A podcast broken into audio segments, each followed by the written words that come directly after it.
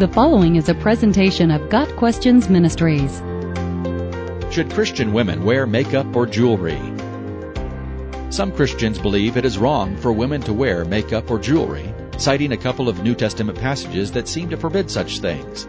While we certainly respect the convictions of born again children of God, we also want to be sure that our teaching does not go beyond what the Word of God actually says. We do not want to teach man-made ideas as commands from God. Mark 7 verse 7. In examining the propriety of wearing makeup or jewelry, we start with 1 Samuel 16 verse 7b. The Lord does not look at the things people look at. People look at the outward appearance, but the Lord looks at the heart. This verse lays down a foundational principle concerning the limitations of our perspective.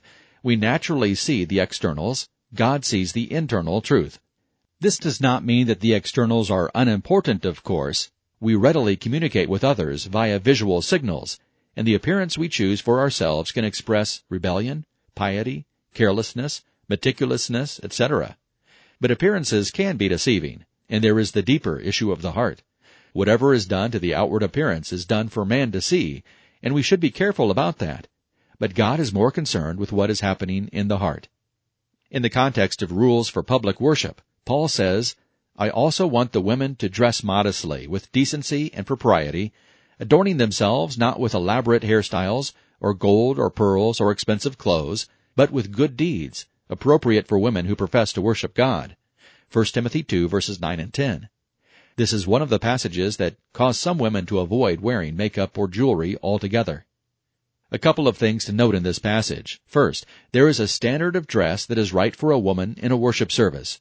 Paul gives no specifics, but a woman's clothing is to be modest and decent and respectable.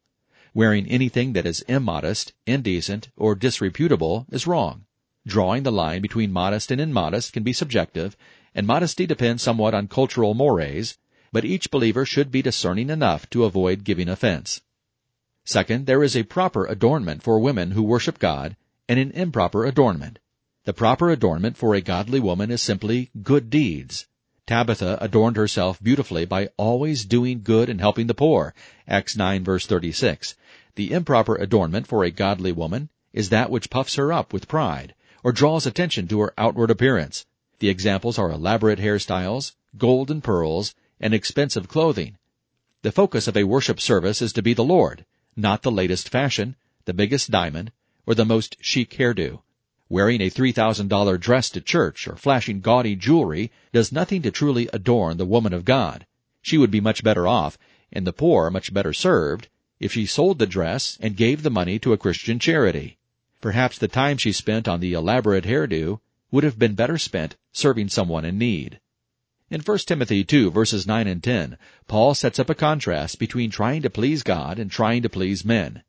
A public worship service should not be a fashion show. It's not that a woman can never wear jewelry or style her hair differently. It's that overindulgence and excess are improper in church.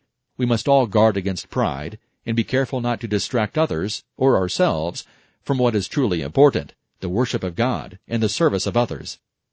Another passage that relates to the issue of women wearing makeup or jewelry is 1 Peter 3 verses 3 through 5.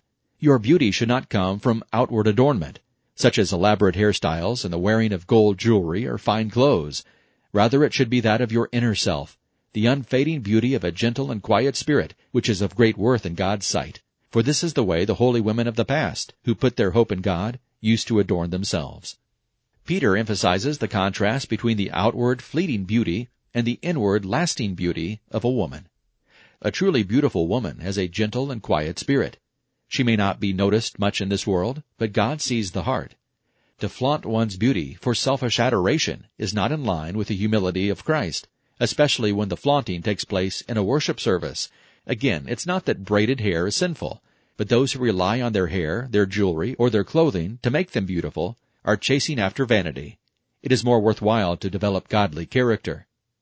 In summary, there is nothing inherently wrong with wearing jewelry, makeup, or braided hair, so long as it is done in a modest manner. Also, such things can never replace good deeds or a humble spirit.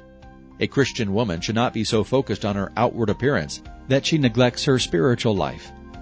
A worship service should be focused on God, not on us. If a woman is spending an inordinate amount of time and money on her appearance, The problem is that the woman's priorities are misplaced. Expensive jewelry and clothing are the results of the problem, not the problem itself. Got Questions Ministry seeks to glorify the Lord Jesus Christ by providing biblical answers to today's questions. Online at GotQuestions.org.